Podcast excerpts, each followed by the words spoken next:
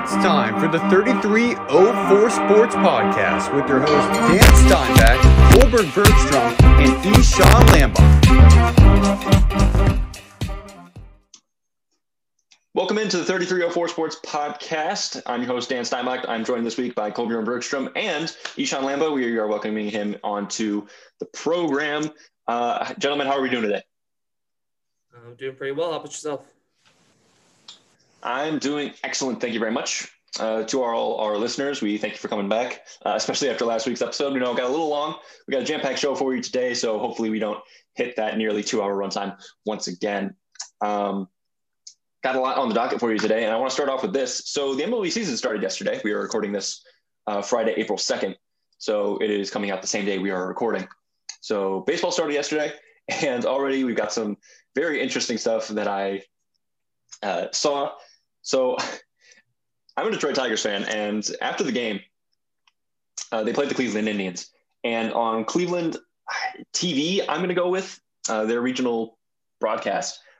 Um, this clip kind of went viral of one of their analysts just going off. They had a live caller into a TV show, which I did not. Which I mean, I, I haven't seen. I usually see callers call into radio shows, but they had this guy call into a post game show, and they're commentator, their analyst, in the span of 30 seconds, called this dude an idiot five times. It was great. It was a great rant. Um, I don't even know what the guy was talking about or if he even warranted it. But basically, what the commentator got from it was that this Indians fan is already taking uh, a loss to the, the Detroit Tigers in April, the first game of the season when it was snowing in the first three innings. Uh, he's already taking it very seriously and already writing the season off. So the commentator did not appreciate that and pretty much mocked this guy's uh, sense of where this um, season was going to go for Cleveland and kicked him off the show. And it was really great. He called him an ignoramus, which I thought was a great use of vocabulary. Um, and then there was this. So the Dodgers were playing yesterday, and Cody Bellinger, he hits a home run, right? Hits it over the left field wall, and he's doing a trot. But the problem is the outfielder, I forget who they're playing, but the outfielder, he actually catches it, but it falls out of his glove. So it's a home run. But Justin Turner turns around because he thinks it's a caught ball. He turns around while he's running the bases, and Cody Bellinger runs past him. Now, I have no idea what this official sc- uh, scoring rule was, but there was an out, and it was ruled a single, and a run scored. I have no idea how that works, but it just happened, and I th- I'm pretty sure it was a single, a, a one-run home run, and it basically explains uh, how stupid some of these baseball rules can be and how frustrating it is to watch MLB because sometimes crazy stuff happens and it's it just makes the product very um, I'll go with confusing because when stuff like that happens, it's like, okay, it, the guy hit a home run. Everyone should just automatically score a run. I, I don't get how it, it's a dead ball and why, why does it matter where they're running? Honestly, they should just be able to turn around and walk back into the dugout if they hit it over the fence. Uh, so that was weird. So the MLB season is already off to a great start. And also off to a great start are apparently the Washington Nationals because their series with the Mets has just been postponed, or was it straight up canceled? I don't know. It, this news has just poured in. Um, but COVID strikes again, and we're having at least one team uh, have their season off to a rocky start due to positives within their team. Uh, I, I, think the Mets are dealing with some of this stuff too, but yeah, baseball one day in, and we already got a couple storylines. So we'll be sure to keep the keep those uh, updated, and you'll be sure to hear some of my opinions on MLB as the season moves along. Uh, a little bit of smaller news uh, going to the NBA now. I guess you could say it's big news, but um, two free agent buyouts. Uh, LaMarcus Aldridge joining with the Brooklyn Nets, and everyone on Twitter is freaking out about it because they're the super team now. Yeah, if you live in 2014, and Andre Drummond goes to the Lakers uh, after being bought out with the Cavs, and everyone was thinking that whoever he ends up going to is going to be made so much better by his presence. And then after one game, he gets injured. Um, so I want to get your guys' quick thoughts on that because I, I don't think either of these moves are really anything. I mean, listeners will remember when Kolbjorn and I were talking about Blake Griffin going to the Nets and how I just thought it was kind of a nothing move because he his game is kind of deteriorated. I mean, he's kind of honestly, that's another storyline. Blake Griffin kind of being good again after just deciding to say he's injured and sitting on the bench for the Pistons. Uh, and now he's playing with the Nets and he's actually playing pretty good minutes. Um, your thoughts on Aldridge, the Nets, and Drummond to the Lakers? I mean, I, I don't know what to really make of either of these moves. Um, Well, so well, since we started this uh, about a week ago, I mean, all I can think of for this is, um, to most of my knowledge, Aldridge is like uh, just overall a really solid big man, and he's pretty good, like I think defensively as well. So I think that that is decent, particularly if he's going to be in a rotation with. Uh, I think I remember before Blake got signed down, Jeff Green was getting some good minutes. So if he's going to be in a rotation with him and Blake, I don't think that that's actually too bad of a move from the like like a rotational perspective. Whereas for the Lakers, I mean, I obviously you said what you feel about Andre, but um, I actually like not because he like has to be a big player for LA, but I like Andre going to the Lakers solely for a rebounding purpose. Uh, they got some good sh- uh, shooters in Schroeder and LeBron. Uh, AD is also a good shooter as well, but now they have like two of overall. I mean, two of the better bigs of the past like decade, or really since they've been in the league, from AD and Drummond. And I just think that those two are going to be a good pairing uh, if if Drummond's able to stay with the team moving forward. Uh, I don't quite know the terms of these contracts. They might be like veteran minimums or something like that. So I, I just don't know if these guys are going to be able to stay for the long term um, from a monetary standpoint. If they are, I really like Drummond to the Lakers the most. If they aren't, then I mean, this is really just for this season. And if the Lakers get healthy, I mean, I like it, but that's, yeah, I mean, that's kind of about it from my end. Uh, for me, I just think, excuse me, uh, I think that uh, Aldridge to the Nets is kind of uh, as you guys touched on in a previous podcast, um, in regards to like Blake Griffin, uh, they they just have so much uh, superstar power over there, and uh, if all of them are fully healthy at the same time, uh, then that can sort of create a problem and uh, disrupt team chemistry if they if they don't work out a system beforehand. Whereas for Drummond, to the Lakers, uh, he sort of he has a little bit more opportunity to flourish there, um, especially now with LeBron out for however he's he's out for a while. Um, so he he can. Uh, sorry, uh, he can have a more active role in the team offense and the starting five. All right, so that's basically your NBA talk for the week. I mean, look, I, have said it before. I'm not really too big of a follower of the NBA this season, uh, but I mean, I, I know that these type of moves are splash moves, and you hear about them on social media a lot. And I mean, these two teams have sort of been the favorites to win it all, but I mean, like Kolbjorn said, uh, there's some injuries with the Lakers. I mean, LeBron and AD are both out, so seeing uh, how they're going to do. I mean, if, if, they both get healthy for the playoffs, I mean, they're probably going to they'll be underseeded, but they'll probably end up running it back again. I mean, they're the best combination of players out in the West. Uh, I know that Phoenix has been playing really well. Uh, I know that the Jazz have been playing really well. Uh, so kudos to them. But once it comes playoff time, it's like it's, it's LeBron. You're you're not going to beat LeBron. And in the East, I mean, that collection of players with uh, Kyrie, Harden, KD, if they're if they're healthy, you know, Aldridge and Blake can just do you know nominal stuff, and they'll be fine. Um, this is where this is the type of news that I find more interesting, though. Um, in the NFL, I am more of an NFL fan than, than, an NBA fan. But the draft is starting to come up. I mean, the heat of free agency has sort of died down, and we're getting a lot into pro day combine stuff. Uh, and we're seeing all these freak numbers that I'm not even going to get into. But we did have two massive trades that went down, both involving Miami Dolphins. Uh, we did a um, podcast a couple weeks ago where we focused on a uh, mock draft, and I was in control of the Dolphins, and I said that if I was not going to take Penei Sewell, I would trade down no matter what. So this is kind of what the Dolphins are doing. Kind of listening to my advice, and they decided to trade down. Their first trade was with the San Francisco 49ers, which was a big leap because they leapt up from 12 to go up to three. The Dolphins wound up getting uh, 12, uh, compensatory third round pick in 2022, and uh, first round picks in 2022 and 2023. Uh, that comp- the compensatory third round pick in 2022, I believe, was for the 49ers.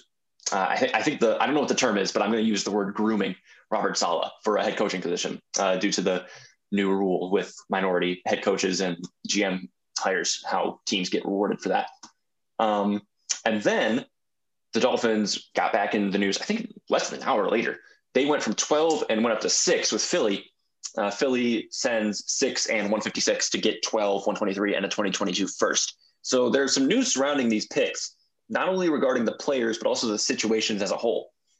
Uh, the players that they might pick with these new selections that they have. So the 49ers, with this move, everyone starts to automatically jump on the assumption that they have that they're going to take a quarterback. They're moving up, sitting at 12. You know, the four main guys in this draft are going to be gone. And you want to move up, you want to get one of those premier guys, right? So everyone's talking about Justin Fields, Trey Lance. That's the argument. But then for maybe a spell of about a day, Mac Jones was the betting favorite to be the third overall pick. And as of right now, I haven't checked the updated odds, but as of most recently, uh, Lance and Fields are tied at first at plus 150 each, and Mac Jones is right behind them at plus 175. Uh, I've already voiced my opinion on Mac Jones on this podcast uh, in that mock draft. Um, I don't think he's worth drafting if I'm a QB needy team. Um, I mean, when I say worth drafting, I mean, yes, he's obviously going to get drafted. He's obviously good enough to get drafted. I'm saying if I have a choice between franchise quarterbacks, Mac Jones is not at the top of my list. Uh, he's probably a distant fifth behind these four other guys that are definitive to me top 10 picks.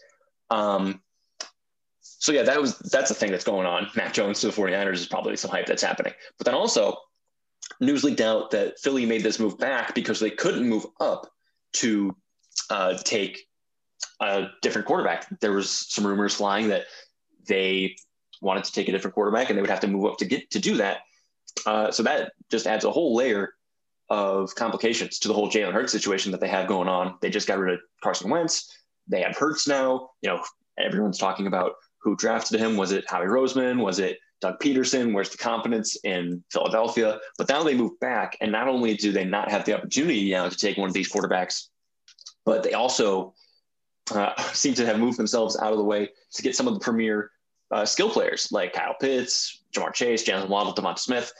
Um, one of those guys might be there at 12, but I feel like they're limiting themselves in choice. Now, there is the positive for Philly that with the Carson Wentz trade, and now with this trade, they could potentially end up with three first round picks next year. Um, but I, I, think it's just going to come down to how Jalen Hurts does in his first real full season as their starting quarterback. So I want to get your guys' uh, opinion on these trades. What do you think of this Mac Jones rumor? What do you think about Philadelphia and Jalen Hurts? And what players do you think uh, these teams could now be looking at at these positions now that they've moved around? No, I'll I'll save, save my thoughts for after. Uh, if you want to lead with this one, go ahead. Uh, yeah, sure. Uh, like you, Daniel, I'm pro- I'm much more well versed in the NFL than I am the NBA. Um, I think this is a the the trades that were made are extremely good for Miami. Um, I've been like, as as a Steelers fan, so I'm not even close to a Miami fan whatsoever but I really, really love Brian Flores as a coach. Um, and I, I've loved pretty much every move that he's made since coming to Miami. And this premier draft haul that he gets from these trades, as well as, you know, not really moving that far back in the draft, I think this could bode really well for them. Um, in terms of uh, like San Francisco moving up to three, I mean, if they have to be taking a quarterback with that pick, it doesn't make sense for really anything else because uh, they're not a super O line needy team. Um, they could be having doubts about Garoppolo. Who knows?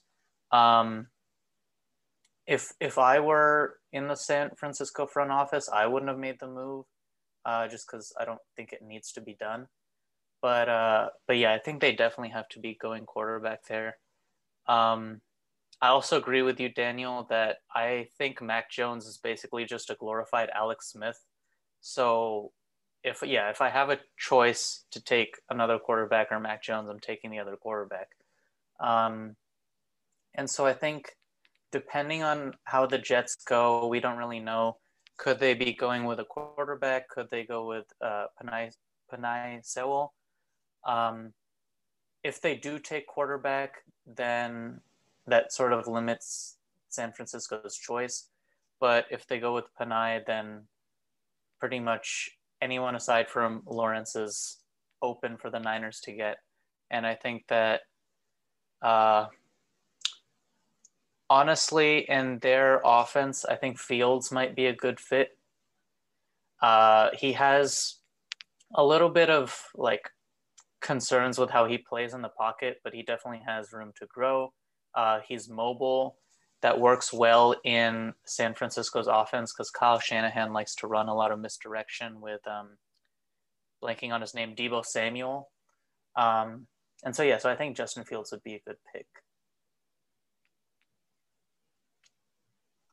Colby, if I can just jump in here before you uh, say anything. Go ahead, go ahead. Um, uh, Ishan, I think I'm going to disagree with you. I do think this is a move that needs to be made, only because I'm not that high on Jimmy Garoppolo. Um, but I do like that you brought Garoppolo up because uh, I think Kyle Shanahan, it was either Kyle, Kyle Shanahan or an executive that came out and straight up said, you know, Garoppolo is our quarterback. This move doesn't change anything, and I'm going to just flat out call that wrong because Yeah. you're not agree, giving yeah. up all of that capital to move up to three to take a skill player. Uh, I mean, they could, but it'd be a very stupid move, and they could definitely have gone up somewhere else to do it. And at the end of the day, the only player on, in my opinion, and in most other opinions, that is not a quarterback that you would give up that much to trade up to get is Penei Sewell, but you just you just paid Trent Williams all that money, so you're not doing that. So pretty much, it's quarterback at number three. That's going to be the pick. Uh, I think that we can definitely see that that was a smokescreen comment uh, Yeah. by the 49ers. They're definitely taking quarterback, and Jimmy G is not going to be in town for long. If it ends up being a situation that everyone loves to do now, where you have a guy that's been starting and you sit a rookie behind him for a year, you know, go ahead and do that. But Garoppolo is not going to be the quarterback in San Francisco for long. Uh, Colby, I'm going to throw it to you now. Yeah, yeah. Um, no, I mean, um, part of the thing is, is we've been entering the mock draft season. Uh, it's been talked about a lot of how like these top five quarterbacks are going to be going in the first six picks, and that not all the teams are like you know that are up there need a quarterback. So it's necessarily who's going to be trading up to get there. Um, it's been kind of thought about who's going to be doing it, and a lot of this stuff's been San Fran because of uh, stuff that came out about Garoppolo um, in the news. Um, from what I remember seeing in news reports um, recently, is that it's like Garoppolo's like, oh, we're going to have a fight for the quarterback position, which is not what you should be saying about someone who you just gave a huge contract. So, with those types of reports coming out, I, it kind of felt pretty certain that San Fran was going to be trying to trade up to get one of these quarterbacks here pretty soon. Yeah, just like when those reports came out a couple weeks before this trade. And lo and behold, they trade up to the third overall pick. Value wise, um, I even kind of jokingly have talked about this. Uh, two Chris GMs, Chris Ballard and um, Chris Grier, goats, amazing at what they do. For Chris Grier to be able to get the value that he got, I mean, it's almost like uh, the RG3 value that happened back in uh, 2012 because that was um, a few first round picks from Washington's end. Actually, it may even be the exact same trade, but like value wise. And for Miami to be able to get that for someone that they certainly were not going to be take with uh, having Tua Tagovailoa, um, that is an excellent deal for them. Uh, and then for San Fran, uh, something that actually Sean brought up that I actually like as well is if the Jets decide to not even take quarterback and hold the spot and take Penei Sewell, or if someone else trades up to go ahead and take him, uh, then there does come the part that San Fran could have four of the other top five quarterbacks to look at since I mean, come on, it's pretty guaranteed, as we've been saying, that Lawrence is going to go to Jacksonville, kind of like what happened with Burrow and Cincy last year. Like it's it's going to happen. So, I mean, my thought process is, in which this is something that um, has been uh, coming out uh, when they've moved up to the pick. Like I think Kyle Shanahan was, or like some San Francisco representatives were at the Mac Jones Pro Day. Um, I don't think others were.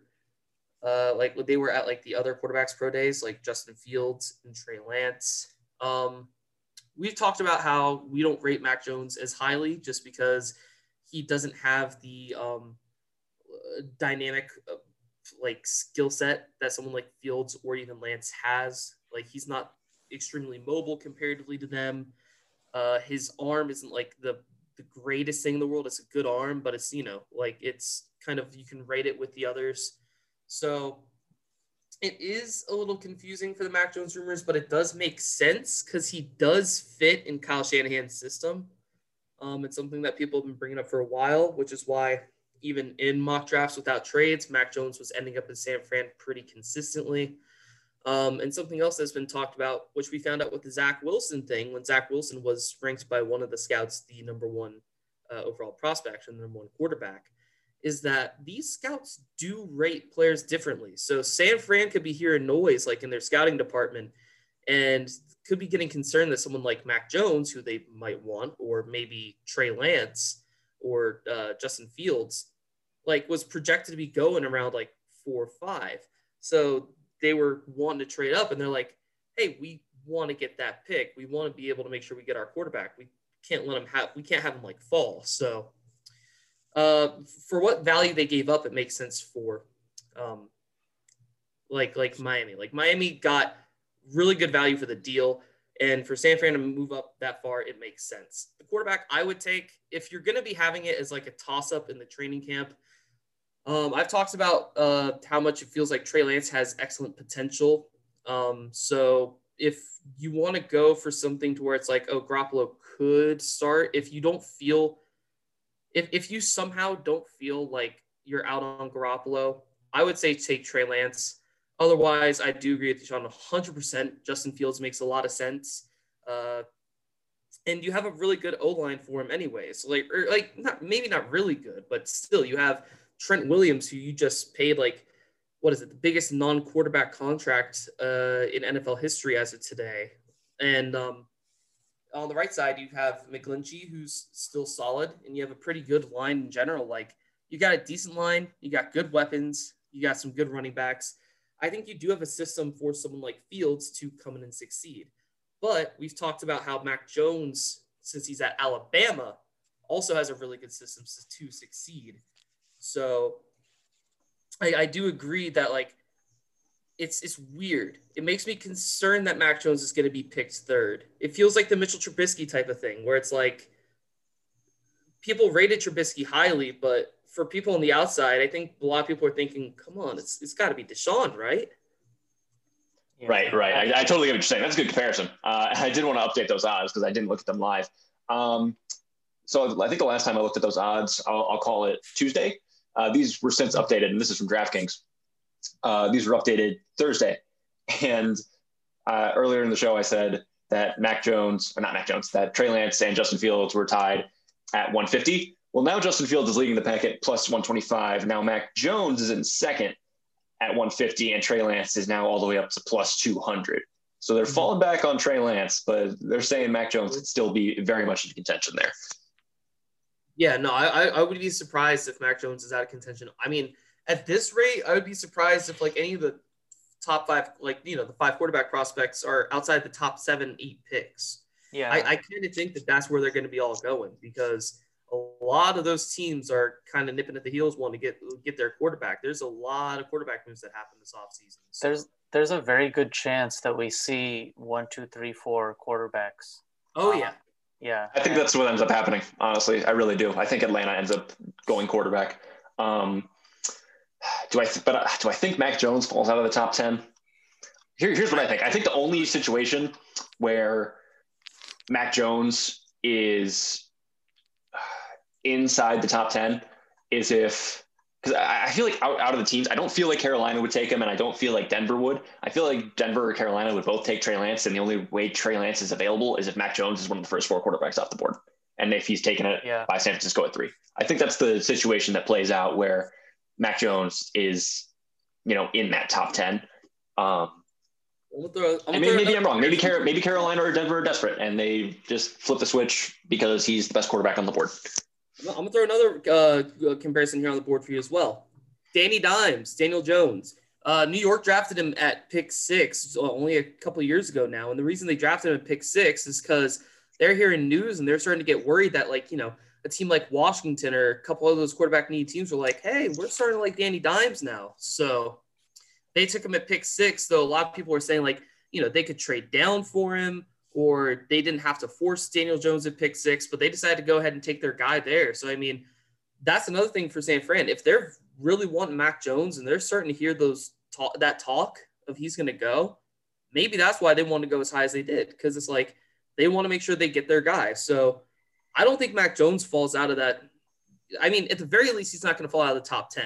I don't think he falls out of the top eight. I think at least one other team's trading up, if not multiple, to get quarterbacks. Yeah, and also like you mentioned, like there's there's all sorts of options for San Francisco at three. Um, they either have access, like they have a choice between four of the top five or three of the top five quarterbacks. Mm-hmm. And you touched on uh, Trent Williams and McGlinchey on the San Fran line. They also acquired uh, Falcons' legendary center Alex, Alex Mack. Mack. Absolutely. Yeah, and uh, that's going to be a huge addition. So with with their uh, running back core plus speedy wide receivers. That seems to be their brand. Brandon Aiyuk had a great uh, rookie season. I yep. think that no matter who they choose, I think they'll be in good hands with Shanahan's offense, but there are definitely choices I would prefer over others. Yeah, I completely agree with that. Um, and just because I hadn't even touched up on this yet, I do want to touch up on the second part of the deal of Miami moving back up. First of all, to any Philadelphia fans that listen to this, I'm I'm deeply sorry. like I do do I like the prospect of having three first round picks next year? Sure, it's a lovely prospect. But I think you guys would agree with like you fans would agree with us when you when I say like you guys aren't going to get Ja'Marr Chase now. And that's probably been what you guys have been eyeing up and what you guys have been so excited for. Last draft, you guys were getting excited for a possible trade up for CeeDee Lamb or getting like a Jerry Jeudy or something like that. And this draft, you guys were like, it's Ja'Marr Chase or bust. And it's it's a bust. There's no way that Ja'Marr Chase is gonna be falling out of that top 10 from all that we've been hearing about him. So I, I am sorry for that. However, for Miami, this was yet again an incredible trade because first of all, they don't quite need the value because they are such a young team, anyways they've already had like so many first round picks and second round picks and stuff go. This year, they still have two first round picks and uh, two seconds, I think, along with a third as well. So they still have really good value inside that top 100. And now with trading up back to pick six, yet again, I brought up the Chris Ballard comparison earlier when he traded down a few years ago to the Jets. Jets got Darnold and he traded down. They wanted Quenton Nelson the whole time. They got Quenton Nelson. This is a situation where if the quarterbacks are going in the top four picks, maybe even top five, if Cincy trades down, you could get Penei Sewell. I mean, I don't think Cincy trades out if Penei Sewell's there, but you still have a chance of Penei Sewell there. And if not, you can get someone like Ja'Marr Chase, who's been getting hyped up more and more and more. And he does look really good. He has a good build for a receiver, good speed and everything. And Tua does need that number one. So for Miami, this is great.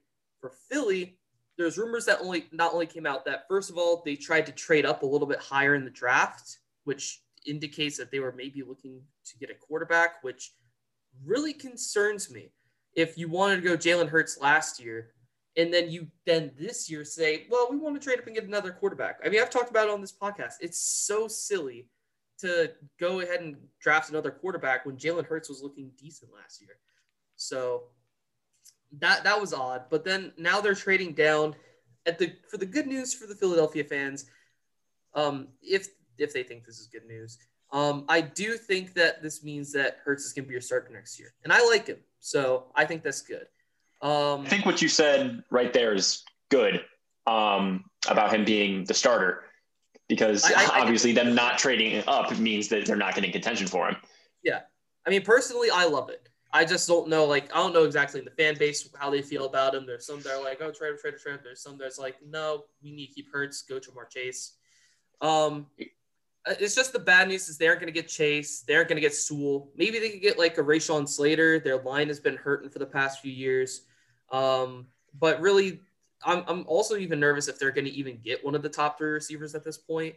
Um, no. I think when I was mocking, I was just going to say I don't think that's going to happen. Yeah, I I mean I think I had him with DeVonta Smith when I was mocking recently, but I don't know. So it'll be interesting. If you guys are still able to get a top three receiver, this works out well. But right now, I'm kind of like, I'm I'm nervous for you because there's a possibility you don't, and if you don't, that's another year of missing out on a receiver that you should have had to help your offense. Yeah, I, I think that first of all, Philly absolutely bungled last year's draft.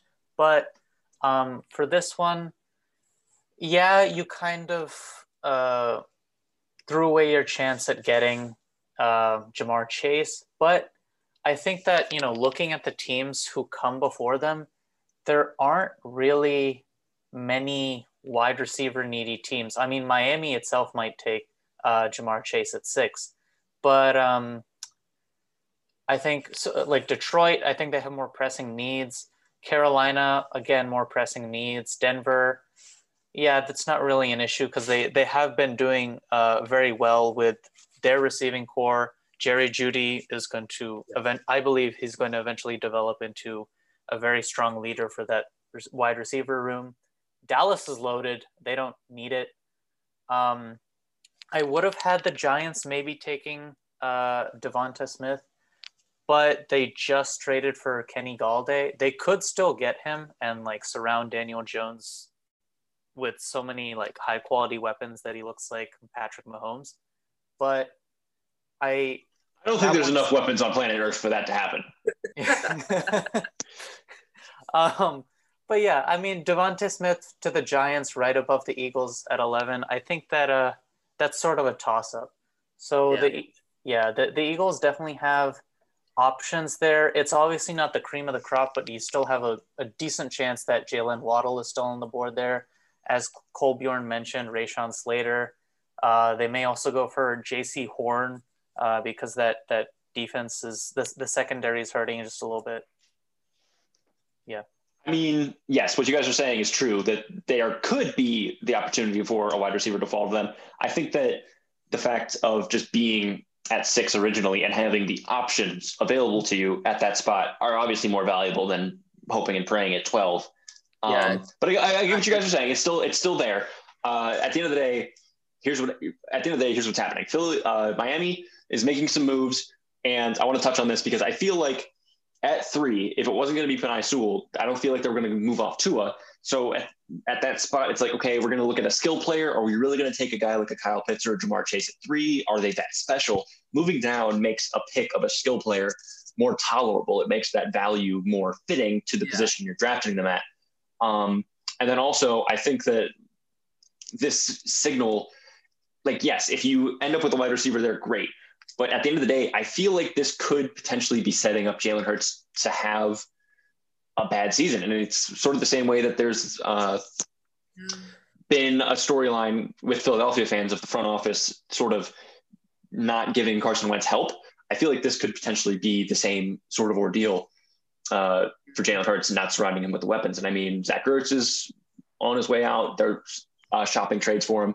Uh, so with Philadelphia, I, I think that this is a move where it could work out. You have all those picks next year, but if this year doesn't go well, uh, will this be something that you point to as sort of the starting point for it? Or, I, I mean, I don't know. I, I, think it's just a confusing direction uh, looking on from the outside. Um, all right, so yeah, we got a lot of draft talk in there. I wasn't expecting that to go that long, but you know what? It was a big blockbuster move, and uh, it was good to talk about. Um, so now there's this little story that I found interesting, sort of in the middle of all this. Uh, the United States men's national soccer team, for the third straight time, is not going to the Olympics. Now, for the, for the most part, I will claim ignorance, and I did not know uh, that you needed to qualify for Olympics. I thought it was just like, okay, you we have all the countries that are participating. Uh, you have a team with your country, you play in the Olympics. Uh, we'll figure out all the groups and stuff later. So the United States missed again.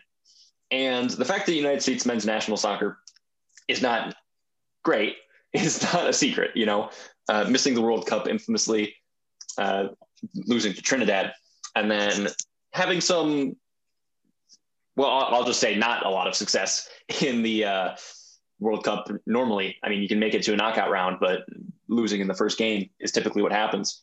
Uh, I, I, don't remember the last time they won a knockout game. I want to say was 2014 not 2014, uh, 2010, one of those ones. Uh, I feel like they've won one knockout game. Uh, but the United States men's national team is not nearly as successful as the women. Uh, that much is clear. Um, but yeah, missing the Olympics again. And then when you when I look deeper into it, I'm seeing they're not playing Christian Pulisic and all the guys that they have that could qualify to be in their qualifying match, but they have them playing a friendly. I mean, Ishan, I know that you're a uh, more of a soccer aficionado than I, so I want to get I want to throw this to you. I want to get your opinions. Why would the United States team not want to play Pulisic and all these other players uh, to try to make the Olympics? And even though they were able to get them out of their European contracts, they made them play a friendly instead. Yeah, um, it's it's it's honestly confusing to me as well. Uh, obviously, Pulisic he plays in the Premier League for Chelsea. Um, it the the clubs are not required; they're not forced to release their players for um, the Olympics because it's not a FIFA tournament. So even though Pulisic is under 23. I think he's 21 or 22. I forgot. Um, so he could play for them. Uh, Chelsea isn't obligated to release them. And when, so currently we're in an international break, it's kind of winding down now. Um, so what, if it doesn't necessarily fit into their schedule or their plans, they, they can feel free to do whatever they want. And um, I mean, the the U.S. men's team, obviously because of COVID, there has there haven't been many matches. Uh, they faced off against Trinidad and Tobago very early in the year. They got their revenge. They beat them seven to nothing. Um, yeah, and then they just played a couple friendlies, I believe, last week. Uh, Pulisic was a part of the friendlies.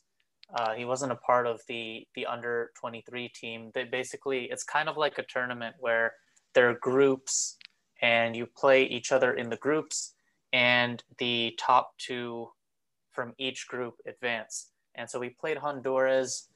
Um, I don't remember everyone who played in the match. Uh, I know that it was very U twenty three, right? Yeah, it, it was U twenty three, and yeah, uh, I, I, only thing I remember uh, before you keep going is like I remember when I looked through the names, like it was there was like nobody I recognized other than like the young Ochoa. Yeah. So yeah, we have we have Ochoa. He was he was honestly phenomenal in net in the group stage and in the knockout round. Uh, we uh, simple truth, yeah, we just we played poorly. We gave up two goals, one right before the half, one right after the half, and it was too much of a mountain to overcome. It's kind of disappointing because, in my personal opinion, I think that USA men's soccer uh, I don't know what clicked. Maybe it was that uh, maybe it was not qualifying to the World Cup, but they somebody a light bulb went off in somebody's head, and they were like, "We're done being bad. We want to be competitive on the men's World Cup stage as well." And so they've invested a lot into U.S. soccer, and I do believe that we are getting better. So this this upcoming World Cup, I do think we'll qualify for, but it's it's tough that we missed the Olympics for the third third straight time. And I also I want to add on to that, uh, Daniel. You mentioned that it's been a long time since the U.S. has won a uh, knockout round game. If I am not mistaken, the last time they won a knockout round game was back in 2002 in the World Cup in Korea and Japan. Uh, they managed to beat Mexico in the round of 16, but after that, they either fail to get out of the group stage or they lose in the round of six round of 16 wow. So yeah definitely a long time. I mean i don't know. I'm, I'm more of a loose i'm doing more of a loose follow uh, especially as we get the 2026 world cup coming to north america uh, to yeah. canada united states and mexico. I'm very excited for that. Like i'm hyped for that. I'm i want to go to a game.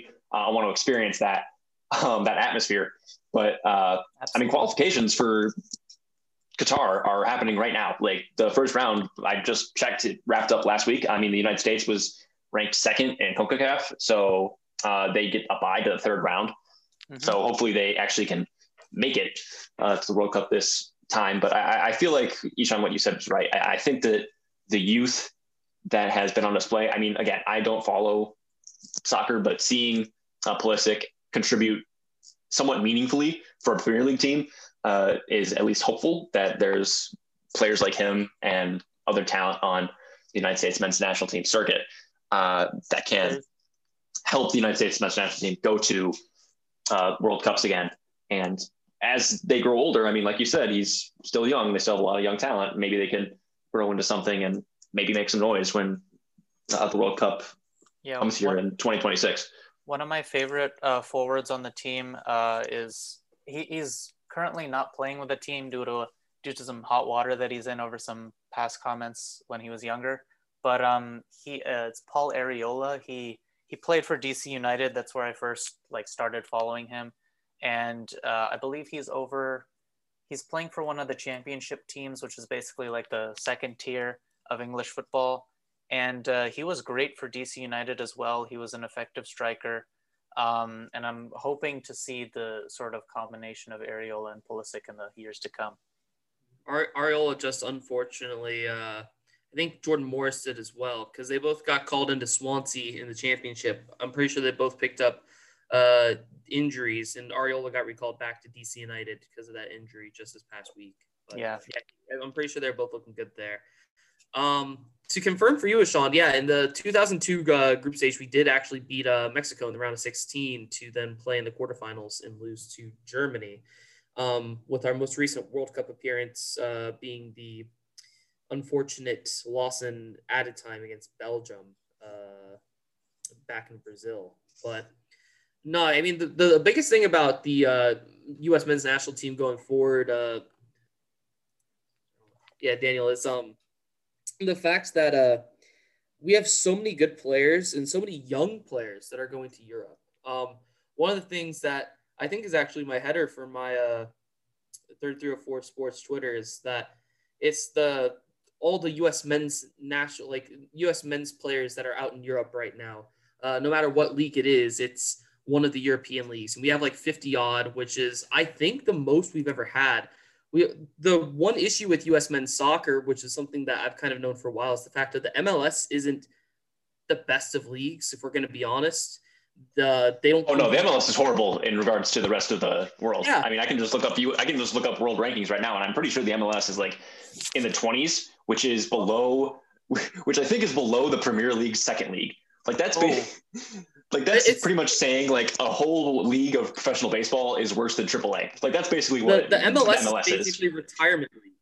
If you if you know like Andre Pirlo and uh, Frank Lampard and all those guys who came over to the MLS like uh, middle of last decade, it was basically retirement league for them. They played their last couple of years there and they're done. So the MLS has never been great for that, and it felt like we had so much of our U.S. talent come home, whether it was because the national team wanted them to or like the U.S. Soccer Federation wanted them to. I don't quite know, but I remember that that's where um, even like Michael Bradley, someone who was a great star for us, he was playing at Roma and getting decent minutes, and then he got uh, came back like I think in his prime to Toronto FC, and he just fell off ever since he went to Toronto FC, at least for the national team perspective.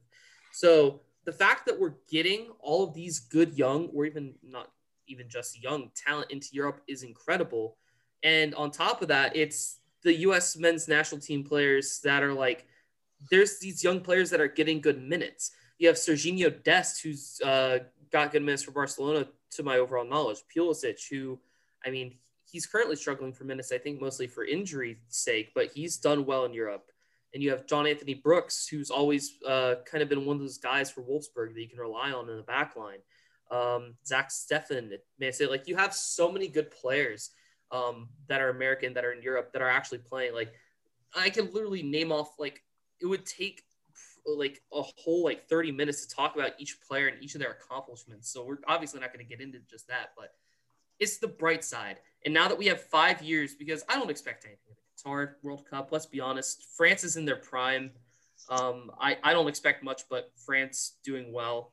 Um, but five years time when these players are hitting like the prime of their careers are hitting like good spots in their careers there's a lot to look forward to as us men's soccer fan so it's it's very exciting at the very least for that is it disappointing to miss olympics sure but I, I guess at least we can focus on qatar a little bit more I, I don't I don't quite know the scheduling for international. That so that blows. But beyond yeah. that, I mean, overall men's soccer talent is good going forward. We just need the federation to really be good behind them. Mm-hmm. Yeah, I uh, pulled up the football league rankings. Um, now I don't know who does these. I don't know if this is like an organization, uh, but it says football league ranking. Football league rankings is a list of professional football leagues in the world and their strength. Uh, I don't know what these numbers mean, but according to this, um, both the Premier League and La Liga in Spain, um, according to these metrics, their worst teams are better than MLS's best team. So let's just, I, I, mean, the MLS we all know is not good. So basically making sure that you have your yeah. best talented players getting over in Europe and actually playing real uh, competitive soccer is a good sign for your national team going forward. I mean, looking at this list, I, I wouldn't complain much about the leagues that are ahead of us. Yeah. Right, right. But uh, but again, seeing the fact that England has uh, both the Premier League and English League Championship in the top ten, I mean that's two leagues. That's a that's a major league and a minor league, is basically what those are, and they're both in the top ten. I mean that's just it, it screams to how far the United States is behind, but maybe they're starting to catch up now. Who knows? Yeah, um, my, my one hope in life is that I get to see MLS reach a level of legitimacy on the world stage. Mm-hmm. Hopefully that happens. Maybe you get someone in there that uh, can run it well. Uh, I think that there's some uh, problems down below too. I mean, it starts. Uh, yeah. Because when I thought about this the other day, when I heard that, I went back to um, that rant, that famous rant uh, from 2017 when the United States lost to Trinidad. Uh, it was Taylor Twellman, who is now hosting Sports Nation for ESPN, and he just gets on and he has like a solid three minute rant and it's very passionate uh, about how the entire structure of soccer from like top down and like the play to play the pay to play structure that the united states has um, is just a failure all throughout. And i think it's very i think it speaks very truthful and i think it's also where um, a lot of other sports can maybe fail. I think that as someone who's played baseball uh, I feel like there is some aspects of that in there as well, and it's where you see other countries catching up to the United States um, in terms of you know baseball skill level. I mean, you see Japan and Korea and all sorts of other countries uh, in Latin America, especially um, catching up due to the amount of talent and also the amount of resources that they put into it, but also the fact that if you're talented enough, you can play. And in the United States, I feel like there's a lot of uh, situations where pay to play comes into factor where if you're sim- if you simply can't afford the resources to play, then you won't be able to showcase your skills, and we won't be able to have that pipeline of uh, players who can get through and eventually play at the highest level. Um, and, yeah, I, I found myself going back to that, and I mean, it's still one of my favorite rants, and I'm not even that big of a soccer fan. So yeah. hearing hearing what you guys have to say about that was is really enlightening, and I really enjoyed it. Uh, but now I want to turn to a little bit of more local news. Um, Kolbjorn, did you have one last thing to say? Yeah, I mean, all I was gonna say was basically one of the things for the MLS as well, which uh, is seen in some other leagues, but not, I mean, as draining, is the fact of, I think we have it in a reverse way of you're limited to the amount of international players that you can have in MLS, rather than you have to have a quota of players from the same nation, which is an issue. Mm. Okay, uh, that's interesting. Sure. I mean, it's not. You can correct me if I'm wrong, but I'm pretty sure it's something along the lines of like you you're only able to have like a few players from international, whereas you'll look in the Premier League and how the Premier League runs it is something along the lines of you need like I think 12 or so players from England, uh, like kind of like in and around your team. Like they don't have to start, but they have mm-hmm. to be there. So yeah. you're kind of promoting your own talent. Whereas the US is like US first, you want to get three All Star players that are good internationally, go ahead. But U.S. number one. Yeah, yeah. So. It's it's it's really just upsetting. Yeah. Mm-hmm. All right. Well, I want to get into some more local stuff, some Virginia Tech focused stuff. Um, I mean, wow, we've gone. We're almost pushing an hour here, and we've only gone through. Let's see here. One, two, three, four. We've gone through four topics, and we still have a little bit of a ways to go. So I want to kind of maybe speed run through some some of this stuff here because um, we have a lot still left on our plate. Um, big news in Virginia Tech women's basketball: Asia, Step- Aisha Sheppard is staying. Uh, she is on track, or she has the possibility to potentially become Tech's leading scorer uh, in school history next season as she stays for another year. Uh, so big get for Kenny Brooks and the rest of his squad, um, getting a player of that veteran leadership and that skill level, uh, give them another run uh, maybe for another tournament. Uh, I'm sure that that will definitely be the expectation in that building. Uh, make it back to the tournament, maybe take another tournament win. Uh, I know that that was a big milestone for Kenny Brooks uh, being here. due to the fact that COVID 19 canceled the 2020 tournament, I'm pretty sure it could have been his second tournament in a row, now his third. But going for a second straight year to the tournament with Aisha Sheppard coming back could be big things for them. Uh, transfer news for Virginia Tech men's basketball. Jalen uh, along with Joe Bamisile, who after after announcing his intent to transfer, moved on to George Washington. Jalen Cone also now in the transfer portal. Uh, just today, I forgot to mark this down, but he dropped uh, uh, his top seven, I believe, for the rest of the schools he's um, considering. Uh, off the top of my head, Oklahoma State, Iowa State, I think Indiana was in there as well. So there are some schools that will obviously be vying for his services. Obviously, very talented player. Um, and I wanted to look. I kind of threw myself into a rabbit hole last night because I was considering the three roster spots, uh, three scholarships that um, Tech still has available to give for next season.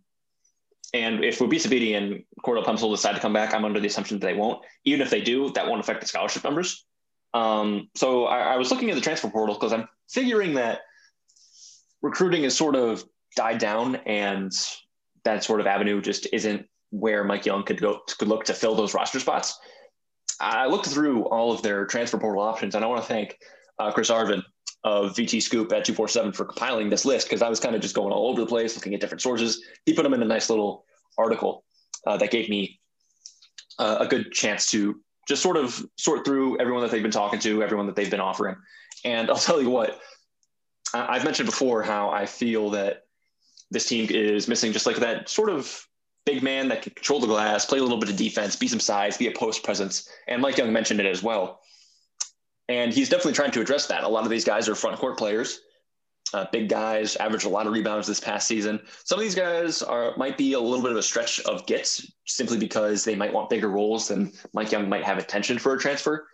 Uh, but just some names to look at. I'm going to read off this list, and there are a lot of them.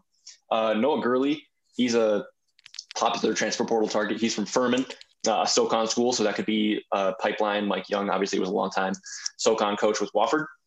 Uh, Noah Gurley averaged 15 and six, but he was tearing it up the last few games of the season. Uh, I think he dropped 30 and 10, nearly had a triple double in one of his most recent games, but he was averaging over 20 points, over seven rebounds down the stretch of the season. Very talented player. Uh, I watched a quick highlight tape of him. He looks exactly like Justin Mutts, but his jump shot's a little prettier, even though he shoots a slightly lower percentage than uh, Mutts does. Uh, so that's where I feel like Noah Gurley and some other players on this list sort of fit that same role as a Justin Mutts. And it's where I'm thinking, okay, would this sort of player be a good fit for the school? But I mean, Noah Gurley's obviously a very talented player. Uh, he's going to get a lot of services, a lot of people offering for his services. I think he said that he's going to release his top 10 soon, something like that. I had a lot of names interested in him. So that's a name to look out for. Uh, Tanner Groves, NCAA tournament sweetheart, the Groves brothers. Uh, Tanner Groves was the center for Eastern Washington. His brother Jacob, also on the team, also a, a potential player for Tech to look at in the portal. I, I, feel like they would be sort of a package deal. Kolbjorn knows all about them. They gave Kansas all they could uh, in that first round game. Kansas obviously coming out on top in the end. Uh, but Tanner Groves, very good post player, uh, good rebounder.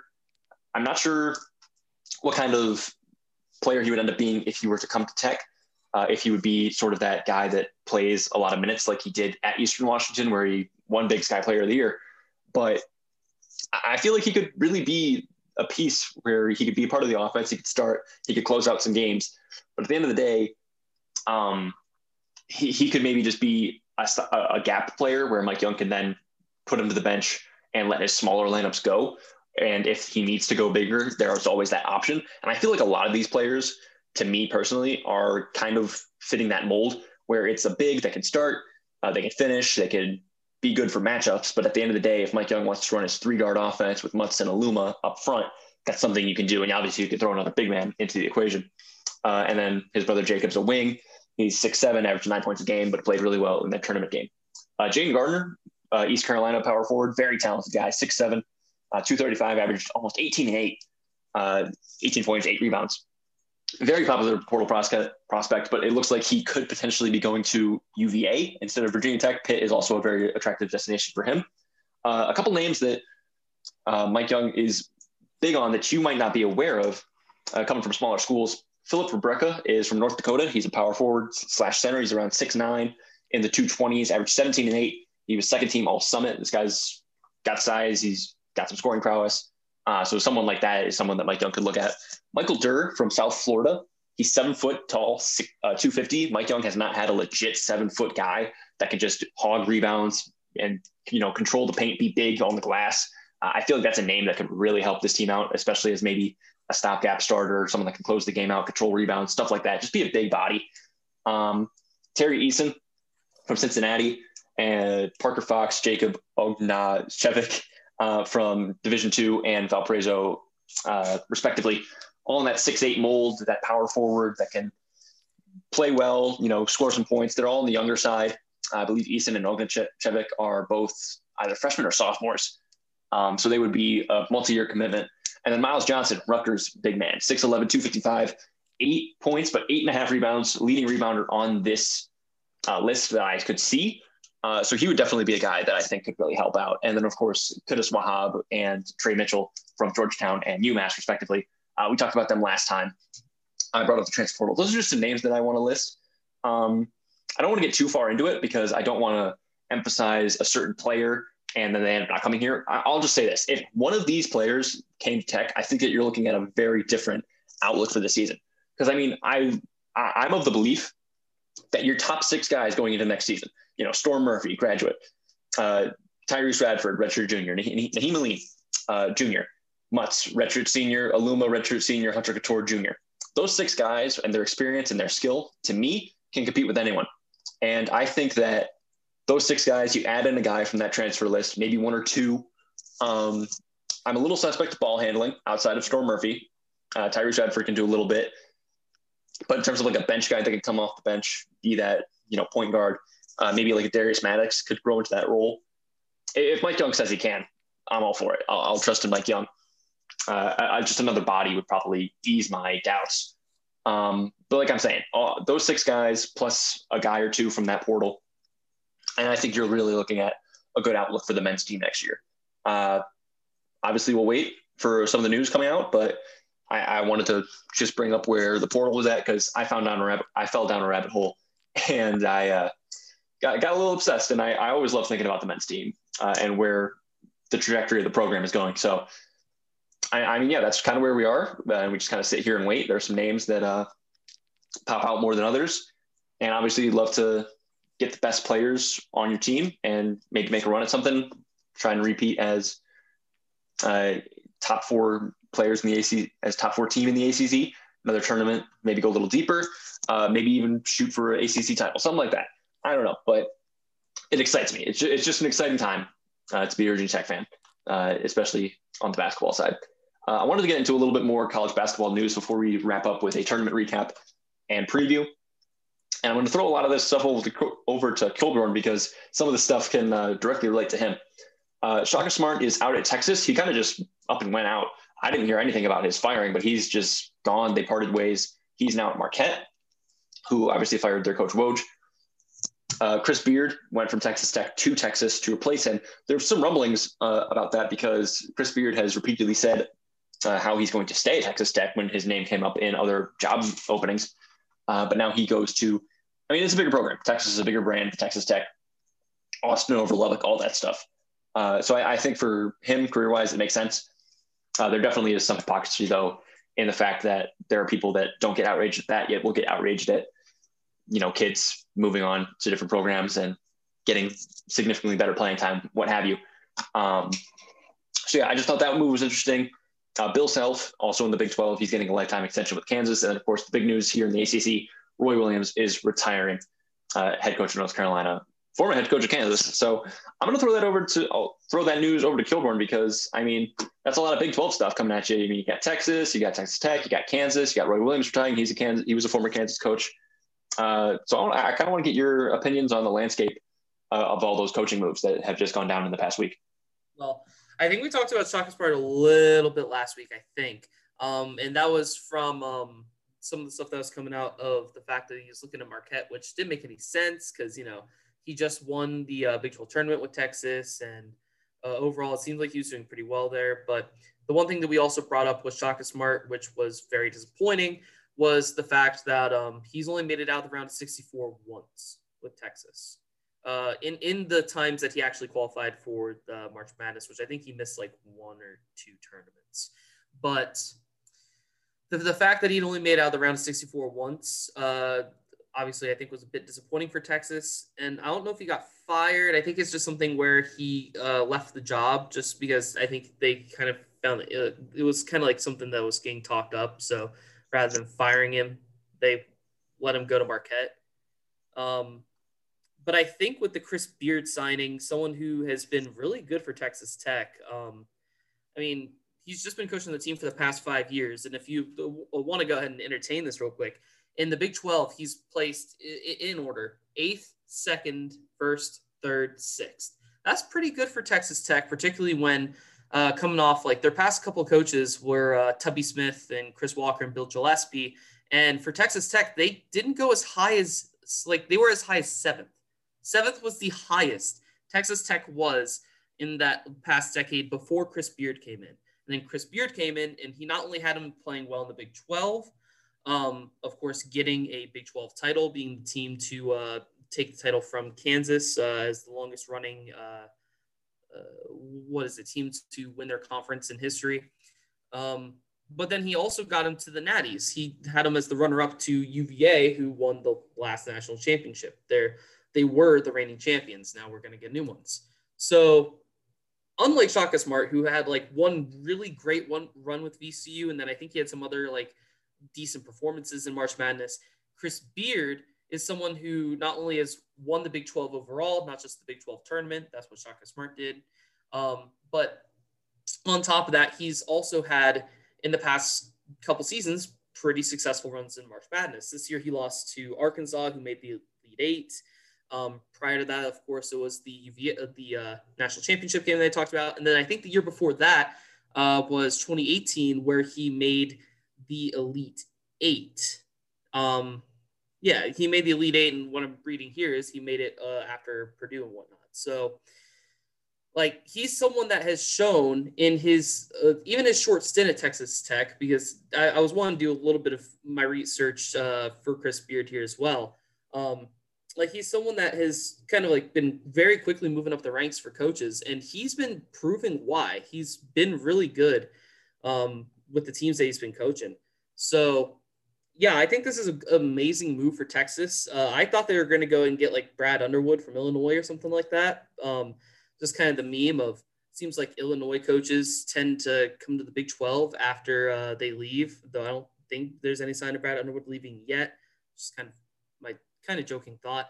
But the fact that they got Chris Beard after he signed like a six year extension, like a couple years ago, like just back in 2019, it's a huge get for Texas, particularly getting it off of rival Red Raiders.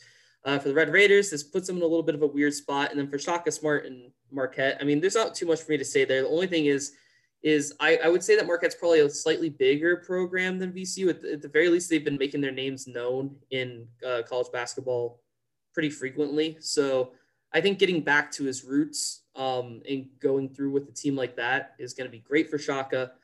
Um, and maybe who knows if he does well at Marquette, maybe he'll have another chance at a big team. So, I mean, all the best for him and for Texas Tech. It'll be very interesting. Uh, I don't know if you can I ask you something real quick. Yeah, go ahead. I this is just an interesting thought to me. Texas is thought of in the college landscape, and I know this is mostly due to their football program, but still, yeah. Texas is thought as thought of as a big as a big deal in athletics.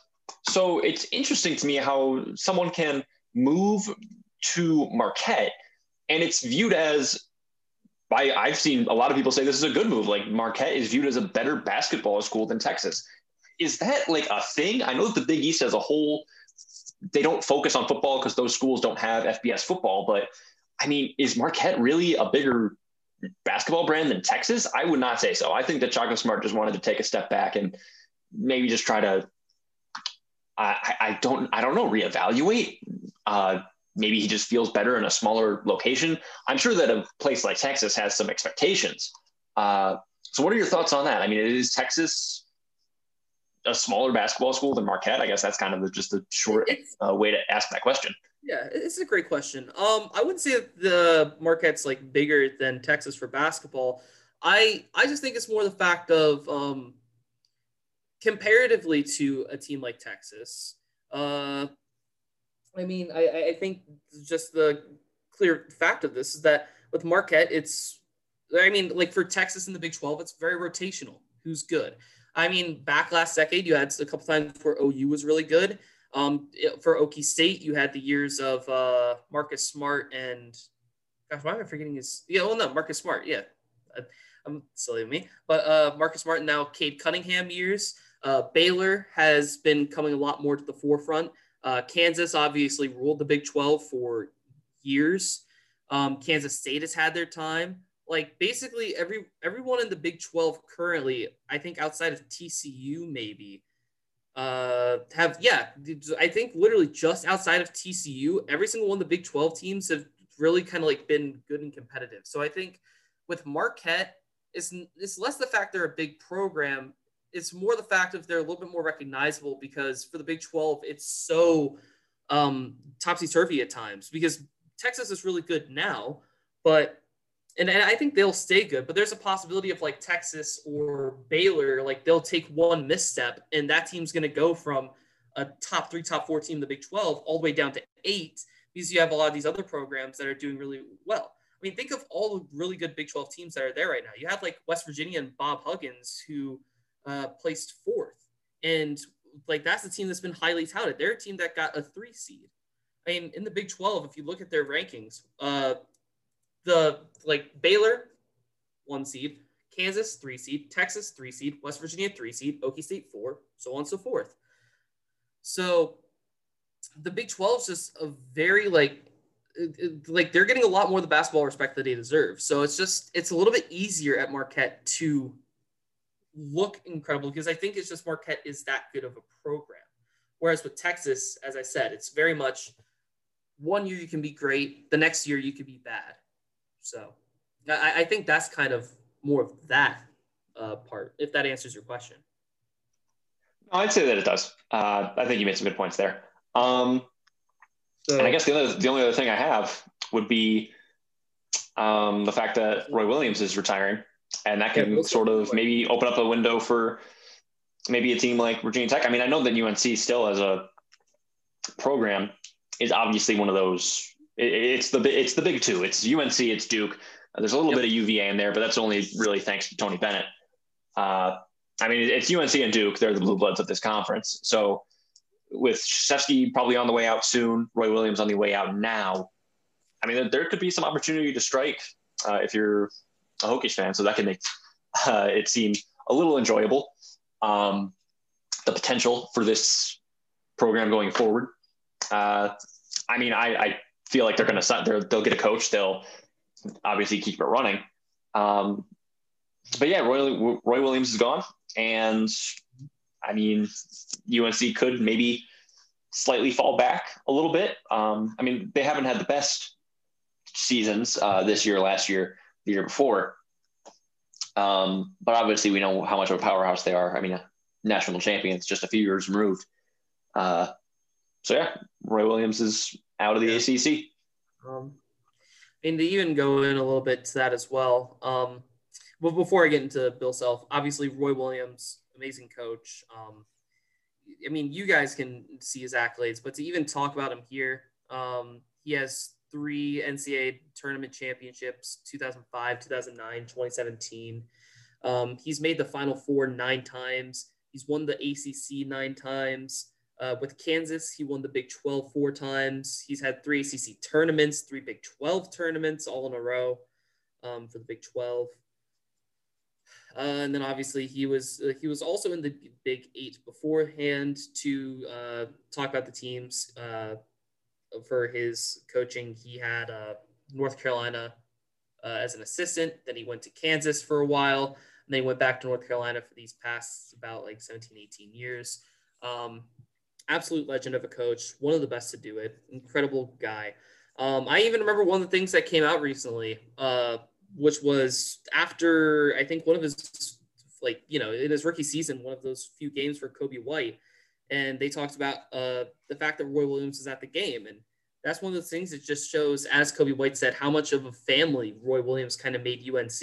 You have all these gifts of him, him partying with the boys.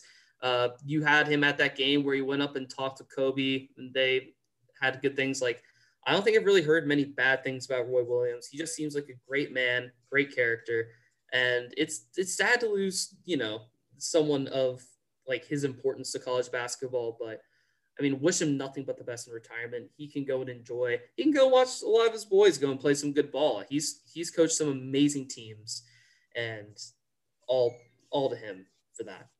Um, and you said the said something about Bill Self, so just to talk about that for a couple seconds. Um, Bill Self, I think he's kind of earned this. Uh, you can say all you want. You can say the fact of he doesn't have a like a litany of titles or anything, but Kansas doesn't even as well. Uh, fact of the matter is, is Bill Self has been an incredible uh, coach for Kansas. He's been great ever since. Uh, like I think he was one of the he was one of those first names that came after Roy. I, I don't think he was the first, but I think he was um, around there. He, he might have been the first name after Roy, but he's been great to us. He's coached some great teams. Uh, he's put some great players in the NBA. Um, and I'm really happy to see him get a lifetime contract. I mean, I, I can't think of a team without Bill Self right now. So, I mean, I, I jokingly said on the podcast last week that uh, uh, you said one word to describe him. I said GOAT. Um, and I'm still willing to say that. And I'm still willing to say, like, you know, I'm just very excited to have Bill Self as our coach for the future. I mean, he's kept Allen Fieldhouse as a rock.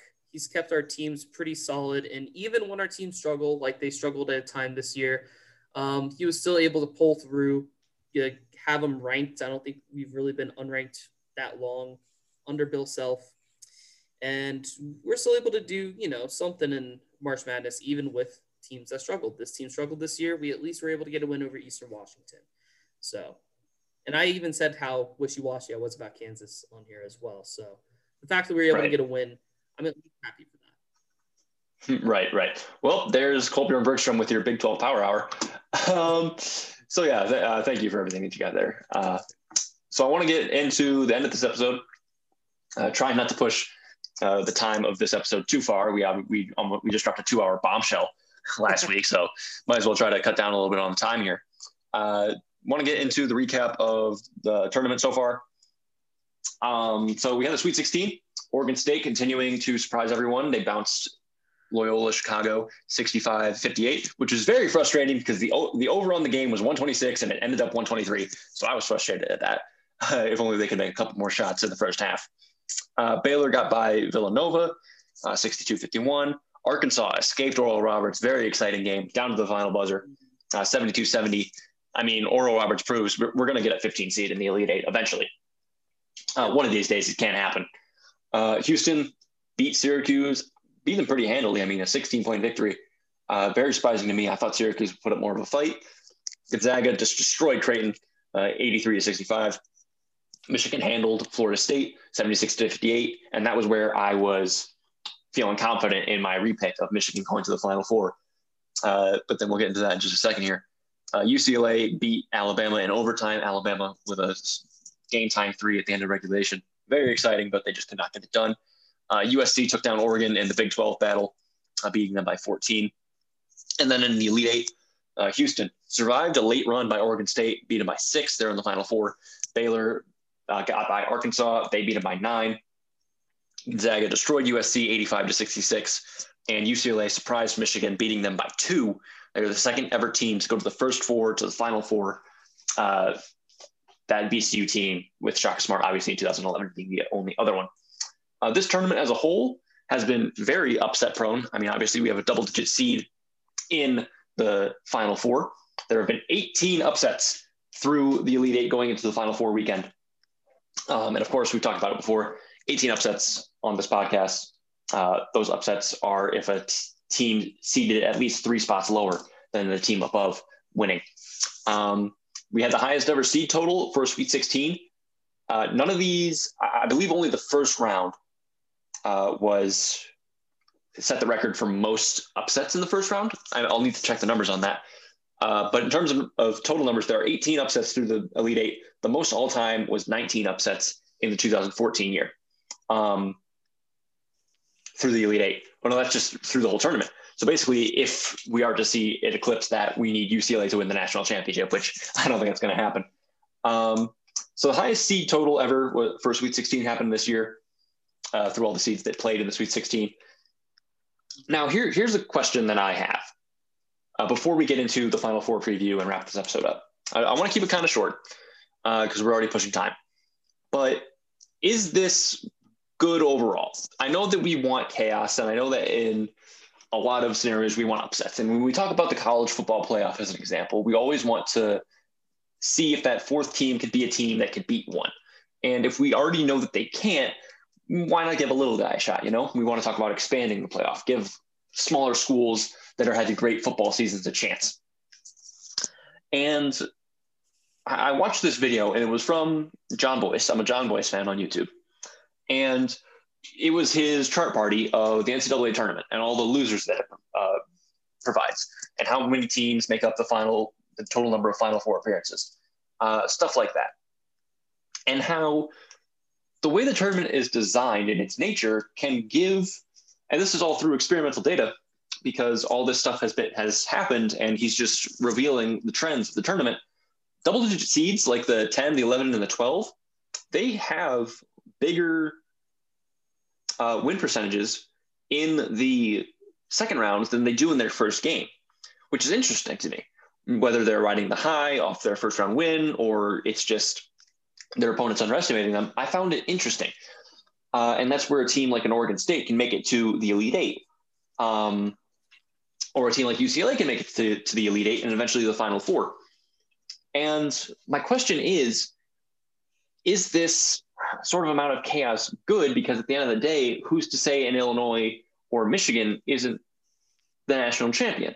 Uh, and, and again, if you want to be the national championship, if you want to be the champion, just win your games. It's that simple. I know that. Um, but for a team, say like Houston, Houston has got to the Final Four, and now they're running into Baylor.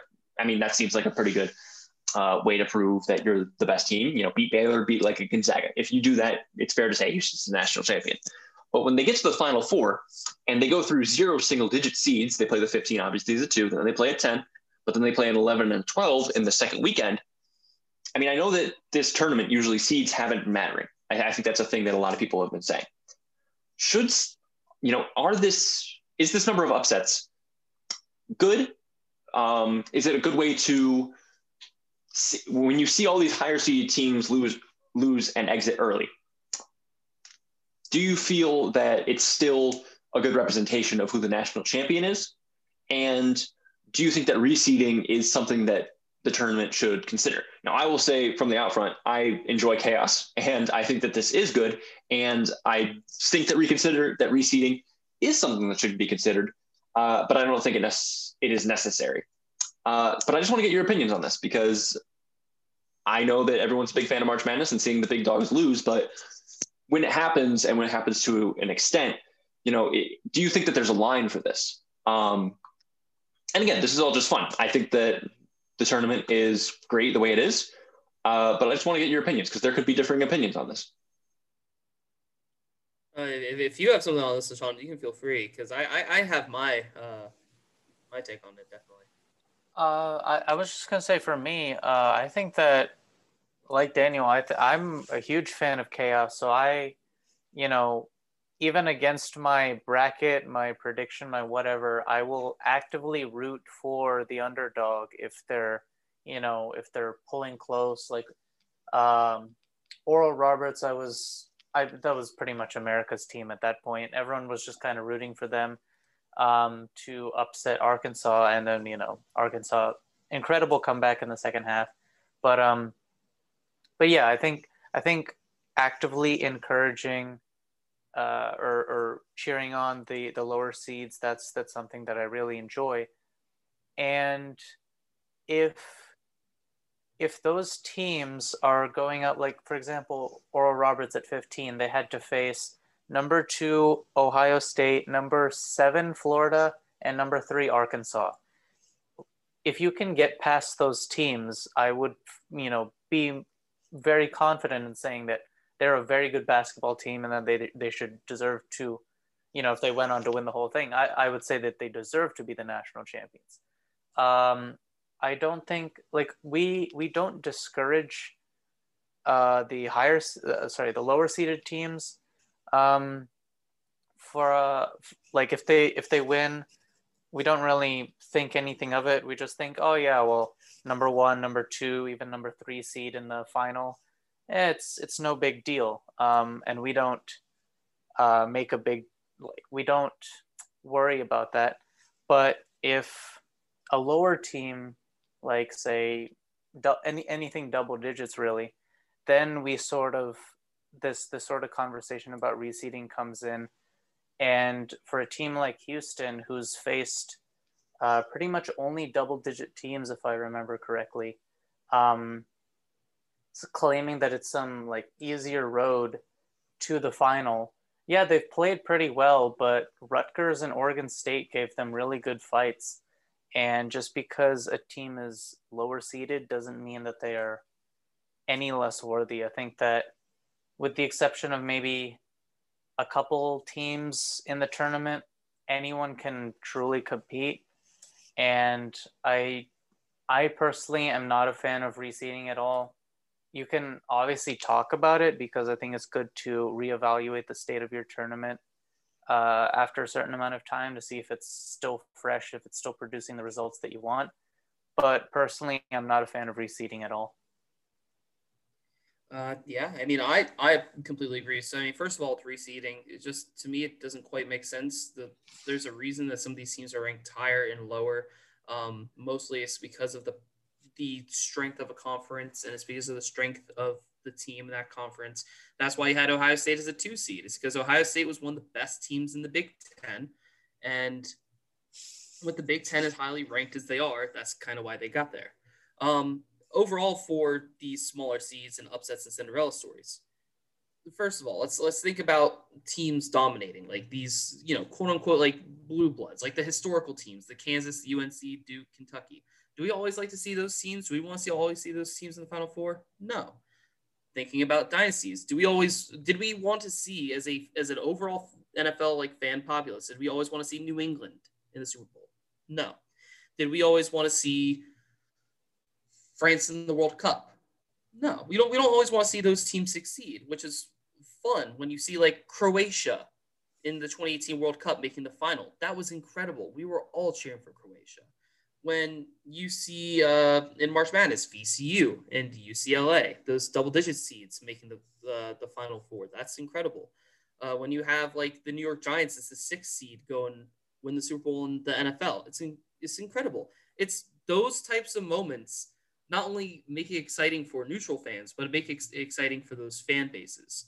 So to me, it's, it's able to show kind of like the strength of some of these smaller, uh, you know, divisions or countries or regions. And that's what really makes it exciting. I think reseeding would kind of kill that excitement. It doesn't matter that you beat all those teams. That doesn't quite necessarily say that you're that good. What the overall the March Madness, what it shows is in the regular season, you're able to show how strong you are. Yeah.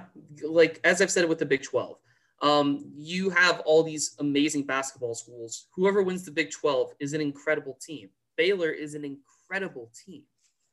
But that doesn't mean that they're going to be able to hold up against a team that wants to fight for more, that's going to show more that heart, more that grit. That's what Oral Roberts showed. That's what UCLA has shown. And that's what some of these like you know other teams have been having upsets. Syracuse, when I can call that like I that was one of those teams where it's like I thought they'd have the heart, the passion, tournament drive, and they're going to be able to do well, and they did.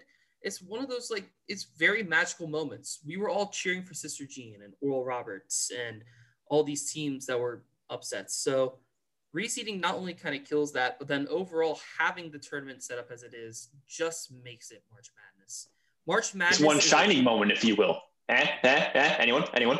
I mean, March March Madness is this spectacle and one of the most wonderful times of the year because of what it is.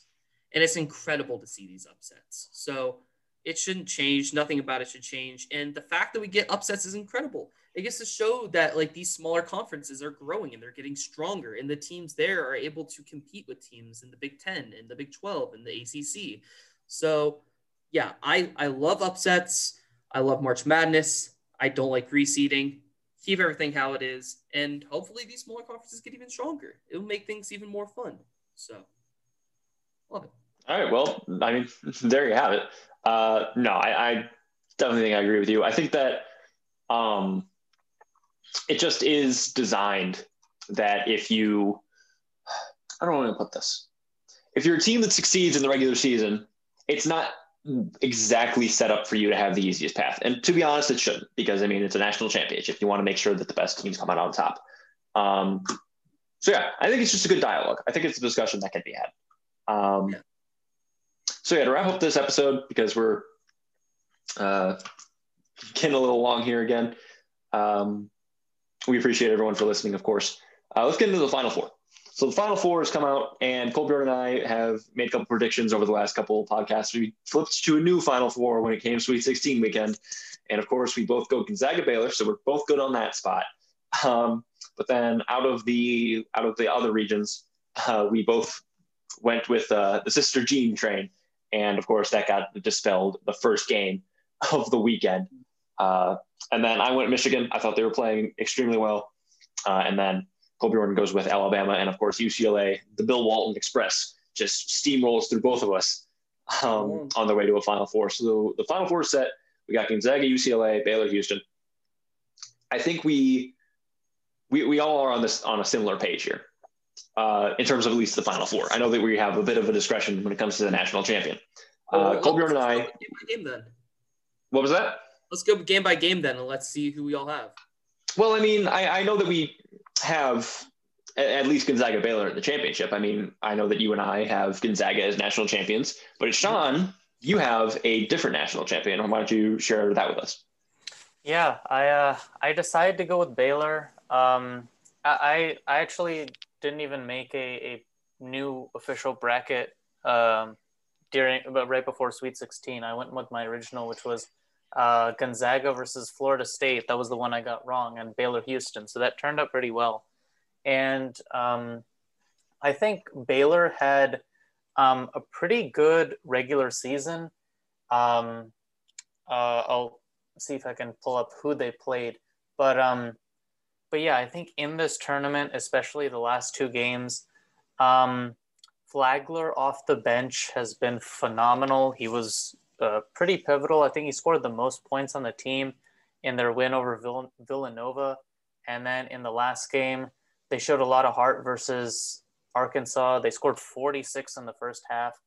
Um, Teague went off.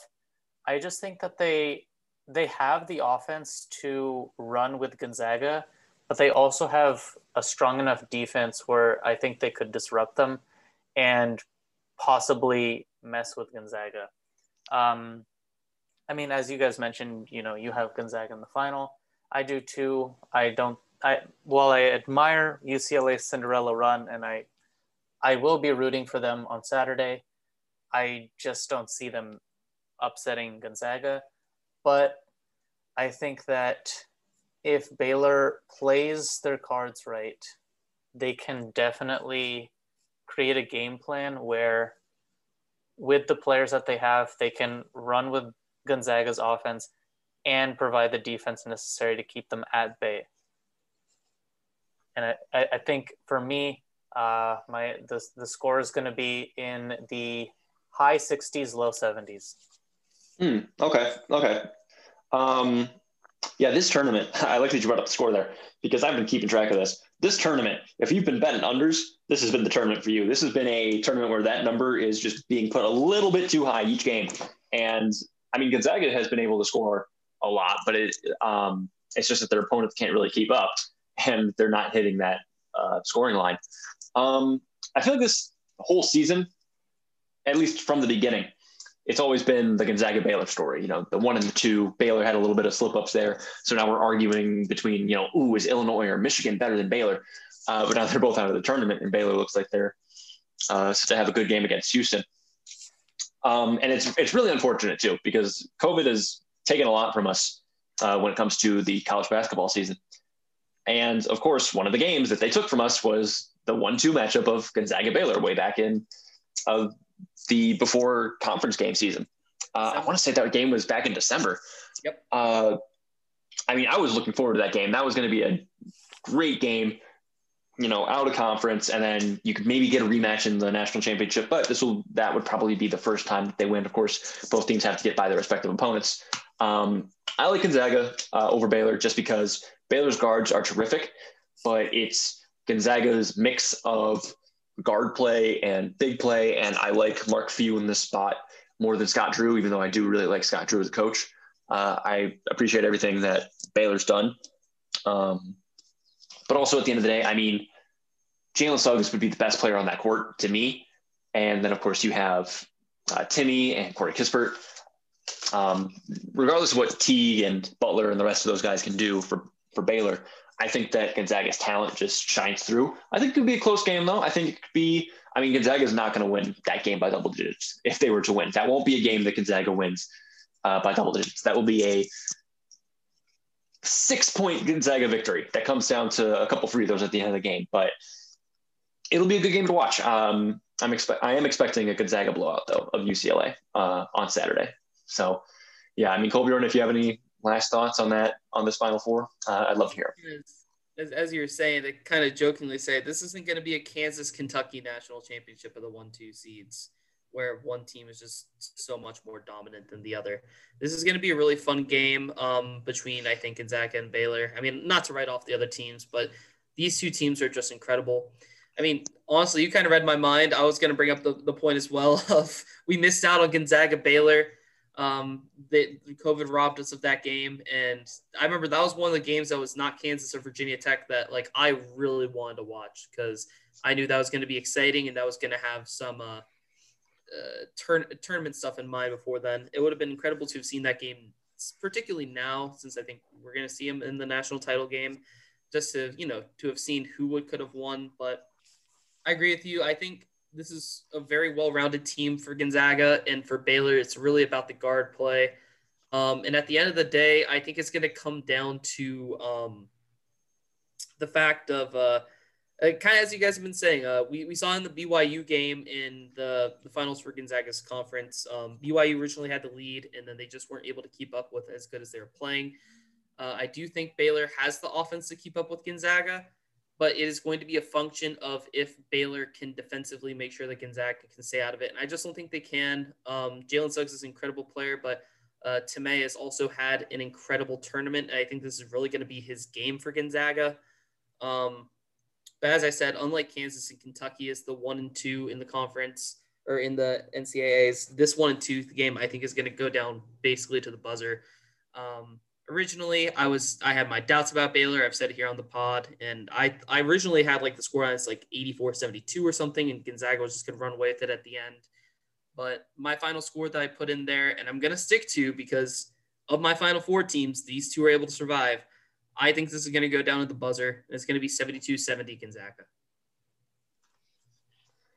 All right. Well, that should do it uh, for today's episode of the 3304 Sports Podcast. Sorry, we went a little long again today, but just a jam packed show. Uh, maybe we'll try to keep it a little bit shorter next time. Be sure to check us out on Anchor and Spotify.